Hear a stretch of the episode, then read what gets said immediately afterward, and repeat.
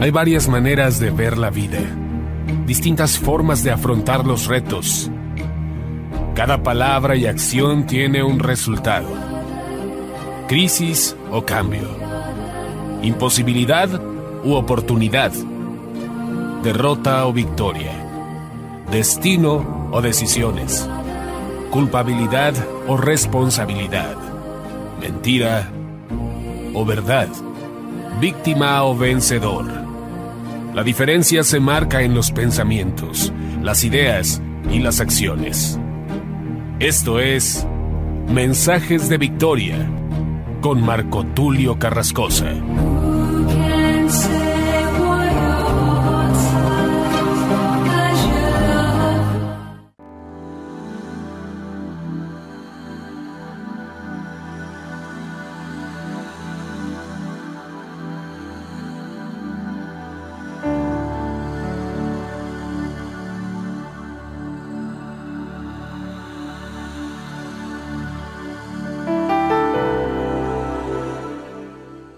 Bendiciones a todos. Qué alegría poderles saludar nuevamente a través de la radio, a través de internet y poder llegar hasta ustedes para compartirles el poderoso mensaje de la palabra de Dios.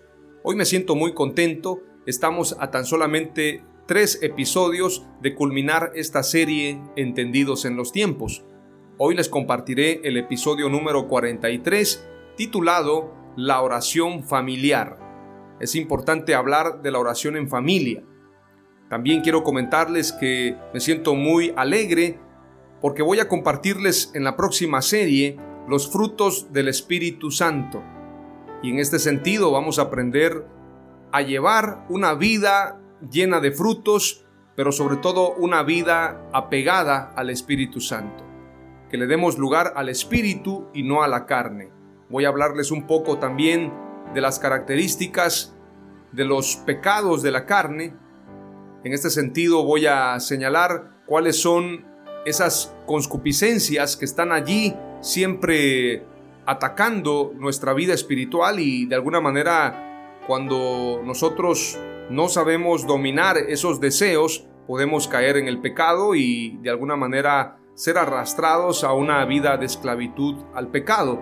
Sin embargo, si nosotros llevamos una vida en el espíritu y le damos lugar al crecimiento de nuestra vida espiritual, de nuestro yo interno y sobre todo de ese hombre espiritual, ese hombre que está siendo fortalecido por el Espíritu Santo, como dice la Escritura en Efesios capítulo 3 y verso 14 en adelante, dice, Por esta causa doblo mis rodillas ante el Padre de nuestro Señor Jesucristo, de quien toma nombre toda familia en los cielos y en la tierra, para que os dé, conforme a las riquezas de su gloria, el ser fortalecidos con poder en el hombre interior por su espíritu, para que habite Cristo por la fe en vuestros corazones, a fin de que, arraigados y cimentados en amor, seáis plenamente capaces de comprender con todos los santos cuál sea la anchura, la longitud, la profundidad y la altura, y de conocer el amor de Cristo, que excede todo conocimiento, para que seáis llenos de toda la plenitud de Dios. De esto vamos a hablar en la próxima serie, los frutos del Espíritu Santo y cómo vamos a ir fortaleciendo a ese hombre interior que solamente puede fortalecerse en el Espíritu Santo.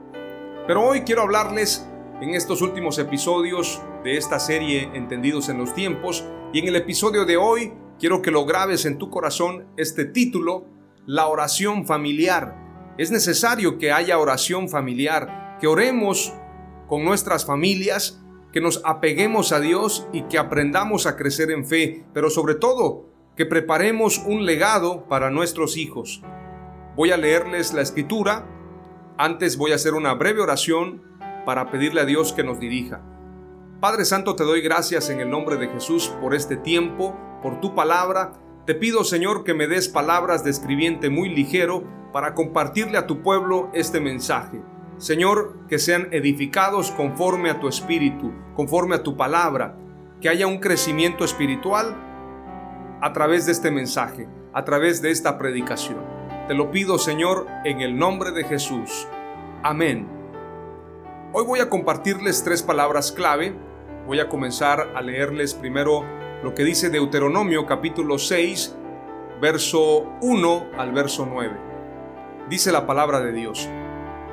Estos pues son los mandamientos, estatutos y decretos que Jehová vuestro Dios mandó que os enseñase, para que lo pongáis por obra en la tierra a la cual pasáis vosotros para tomarla. Para que temas a Jehová tu Dios, guardando todos sus estatutos y sus mandamientos que yo te mando, tú, tu hijo, y el hijo de tu hijo, todos los días de tu vida, para que tus días sean prolongados. Oye pues, oh Israel, y cuida de ponerlos por obra, para que te vaya bien en la tierra que fluye leche y miel, y os multipliquéis, como te ha dicho Jehová, el Dios de tus padres. Oye Israel, Jehová nuestro Dios, Jehová uno es. Y amarás a Jehová tu Dios de todo tu corazón y de toda tu alma, y con todas tus fuerzas. Y estas palabras que yo te mando hoy estarán sobre tu corazón, y las repetirás a tus hijos y hablarás de ellas estando en tu casa, y andando por el camino y al acostarte y cuando te levantes. Y las atarás como una señal en tu mano y estarán como frontales entre tus ojos. Y las escribirás en los postes de tu casa y en tus puertas. Es importante que encaucemos a nuestros hijos para que conozcan a Dios, para que se apeguen a Dios, como dice la escritura en Deuteronomio, que guardemos nosotros y nuestros hijos y los hijos de nuestros hijos, es decir, nuestros nietos. Pero es importante, como dice Moisés al pueblo de Israel, para que temas a Jehová tu Dios guardando todos sus estatutos y sus mandamientos. Jesús dijo claramente a sus discípulos, enseñándoles que guarden todas las cosas que os he mandado. Y aquí yo estoy con ustedes todos los días hasta el fin del mundo. Por lo tanto, es necesario que nosotros les enseñemos a nuestros hijos a amar a Dios, a orar a Dios y llevar una vida apegada a nuestro Señor Jesucristo. Es necesario que lo hagamos, sobre todo en un tiempo de controversia, en un tiempo de disipación, en un tiempo de mentira, en un tiempo de usurpación, porque el enemigo se viste como ángel de luz para engañar, y hay muchos jovencitos, niños que están siendo engañados por medio de caricaturas, por medio de canciones, por medio de tantas cosas que pueden alejarnos de Dios, por medio de la tecnología inclusive. Jóvenes que han entrado a la drogadicción y después no hayan cómo salir de allí.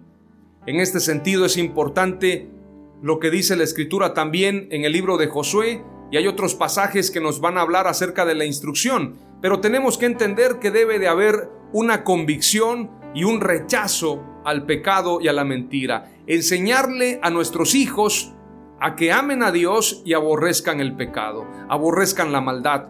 Veamos lo que dice Josué capítulo 24, verso 14 en adelante.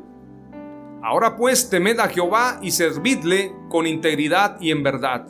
Y quitad entre vosotros los dioses a los cuales sirvieron vuestros padres, al otro lado del río, y en Egipto, y servid a Jehová. Y si mal os parece servir a Jehová, escogeos hoy a quien sirváis, si a los dioses a quienes sirvieron vuestros padres cuando estuvieron al otro lado del río, o a los dioses de los amorreos en cuya tierra habitáis, pero yo y mi casa serviremos a Jehová. Repite conmigo ahí donde estás, pero yo y mi casa serviremos a Jehová, pero yo y mi casa serviremos a Jesús. Aleluya. Gloria a Dios. Entonces el pueblo respondió y dijo, nunca tal acontezca que dejemos a Jehová para servir a otros dioses. Porque Jehová nuestro Dios es el que nos sacó a nosotros y a nuestros padres de la tierra de Egipto, de la casa de servidumbre, el que ha hecho estas grandes señales y nos ha guardado por todo el camino por donde hemos andado, y en todos los pueblos por entre los cuales pasamos. Aleluya. La primera palabra clave que te comparto es la siguiente.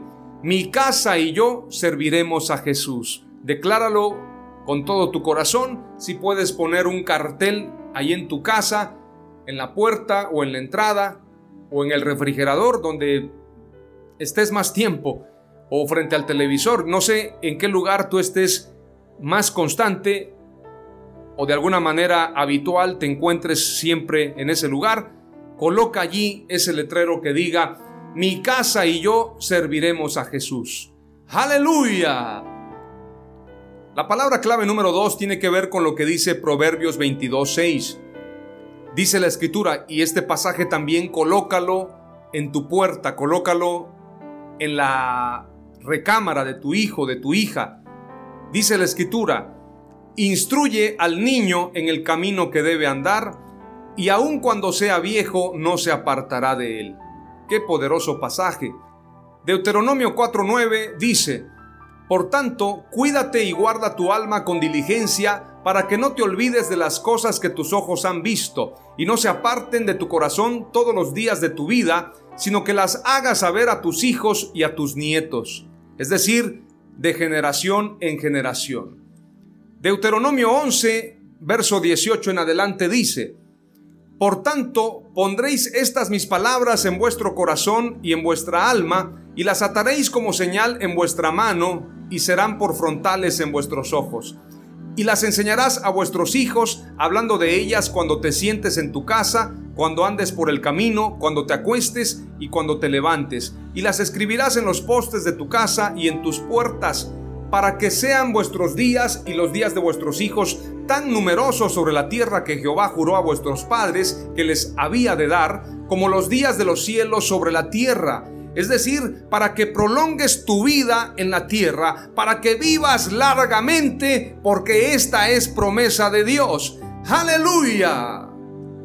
Este es un mensaje para la familia y tenemos que aplicarlo. La palabra clave número dos es la siguiente. Instruye a tus hijos a amar a Dios. Enséñales que amen a Dios, que amen el camino de Dios, que amen la santidad, que se alejen del pecado. Es necesario hacerlo desde niños. Hay gente que quiere corregir a sus hijos cuando ya tiene 20 años. Ya es demasiado tarde. Instruye al niño en su camino para que cuando sea viejo no se aparte del camino correcto. Aleluya. La palabra clave número 3 tiene que ver con la oración. La oración es un estilo de vida. El éxito de la iglesia radica en la oración y vivir conforme a lo que dicta el Padre nuestro. Si enseñamos esto a nuestros hijos, tendremos éxito. El Padre nuestro no es una oración para aprendérsela de memoria y solamente declararla. La oración del Padre nuestro es un estilo de vida. Jesús enseñó a sus discípulos a orar. Veamos lo que dice la Escritura. En Lucas 11, verso 1 en adelante dice, un día Jesús fue a cierto lugar para orar. Cuando terminó, uno de sus discípulos se acercó y le pidió, Señor, enséñanos a orar, así como Juan el Bautista enseñó a sus seguidores o a sus discípulos. Jesús les dijo, Cuando ustedes oren, digan, Padre, que todos reconozcan que tú eres el verdadero Dios. Ven y sé nuestro único Rey. Danos la comida que hoy necesitamos.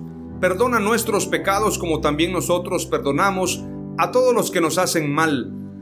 Y cuando vengan las pruebas, no permitas que ellas nos aparten de ti.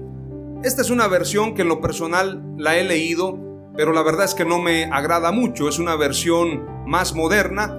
Creo que no está tan apegada a lo que el pasaje dice. Voy a leer el mismo pasaje de Lucas 11, del verso 1 al verso 4, pero ahora en la versión Reina Valera. Este pasaje hace referencia con Mateo 6, 9 al 15 y 7, 7 al 11. Veamos lo que dice. Aconteció que estaba Jesús orando en un lugar y cuando terminó uno de sus discípulos le dijo, Señor, enséñanos a orar como también Juan enseñó a sus discípulos. Y les dijo, Cuando oréis, decid, Padre nuestro que estás en los cielos, santificado sea tu nombre, venga tu reino, hágase tu voluntad como en el cielo, así también en la tierra. El pan nuestro de cada día, dánoslo hoy, y perdónanos nuestros pecados, porque también nosotros perdonamos a todos los que nos deben, o a todos los que nos ofenden. Y no nos metas en tentación, mas líbranos del mal. ¿Por qué les digo que es un estilo de vida? Si usted analiza la oración del Padre Nuestro, dice claramente, Padre nuestro que estás en los cielos, Es decir, reconoce la persona que está orando, o bien nosotros reconocemos el poderío de Dios, su magnificencia. Santificado sea tu nombre, es decir, Señor, permite que esta oración se haga en santidad. Cuando tú dices santificado sea tu nombre, estás diciendo me conecto con Dios, renuncio al pecado, renuncio a todo aquello que me impide avanzar para que yo haga esta oración en esa sintonía con Dios, como cuando Isaías dice, ay de mí que soy de labios inmundos. Reconoce su pecado y entonces el ángel le coloca un carbón encendido en sus labios y purifica sus labios. De esta manera, cuando decimos santificado sea tu nombre, estamos reconociendo nuestro pecado y reconocemos que nos acercamos con temor y temblor a Dios, como cuando Moisés se acercó también y el Señor le dijo, quita las sandalias de tus pies porque el lugar que pisas santo es. Entonces cuando declaras santificado sea tu nombre, estás reconociendo que Él es santo y que tú quieres santificarte también. Venga tu reino, es decir, tú deseas que su reino se establezca en tu vida. Hágase tu voluntad como en el cielo, así también en la tierra. Le estás diciendo, Señor, no quiero que sea mi voluntad, sino la tuya. Como la oración del Getsemaní, que se haga tu voluntad y no la mía. Tenemos que orar de esa manera. Muchas veces llegamos al altar de la oración a pedir lo que queremos y no lo que Dios quiere. Tenemos que orar conforme a su voluntad. Hágase tu voluntad como en el cielo, así también en la tierra. El pan nuestro de cada día, dánoslo hoy. Esto se refiere a toda necesidad de comida, de alegría, de felicidad, toda necesidad física, almática, espiritual que tengamos, el pan nuestro de cada día, dánoslo hoy. Y el pan que descendió del cielo es Jesús. Pero luego termina la oración con algo muy importante. Y perdónanos nuestros pecados, porque también nosotros perdonamos a todos los que nos ofenden. Si nosotros no perdonamos, no podemos tener perdón. Por lo tanto, en la oración tenemos que perdonar si tenemos algo contra alguien para que nuestra oración no sea estorbada a causa de la falta de perdón. Y luego dice, y no nos metas en tentación, es decir, oramos antes, no nos metas en tentación, no nos metas en ninguna tentación. Cuando se habla de tentación, se habla de pruebas, de dificultades, de tentaciones que pueden hacernos caer en el pecado. La oración previene y la oración es anticipada. No nos metas en tentación, mas líbranos del mal. Mucha gente ora cuando ya está en el problema. Tenemos que orar antes para que Dios no nos meta en tentación y nos libre de todo mal. La palabra clave número 3 es la siguiente. Enseña a tus hijos a orar y tendrán éxito. Las tres palabras clave que te he compartido hoy son, mi casa y yo serviremos a Jesús. Instruye a tus hijos a amar a Dios. Enseña a tus hijos a orar y tendrán éxito. Oramos. Padre amado, te doy gracias por este tiempo, gracias por esta palabra. Te pido que sirva de edificación para todo este pueblo que escucha el mensaje, para miles y miles de personas que nos escuchan a través de la radio y a través de internet. Te ruego, Señor, que entendamos la importancia de la oración familiar, que podamos decir, como dijo Josué, mi casa y yo serviremos a Jesús, que podamos instruir a nuestros hijos a amarte a ti, Señor a renunciar al pecado, a aborrecer la maldad. Pero sobre todo, te pedimos y te rogamos, Señor, que nos enseñes a orar y que nosotros también le enseñemos a nuestros hijos y nuestros hijos a sus nietos a que oren para que tengan éxito en la vida, a que guarden tu palabra y vivan en santidad para que tengan éxito en todas las cosas. Como dice tu palabra, entonces harás prosperar tu camino y todo te saldrá bien. Oramos todo esto conforme a tu voluntad y lo pedimos en el nombre de Jesús. Amén. Aleluya.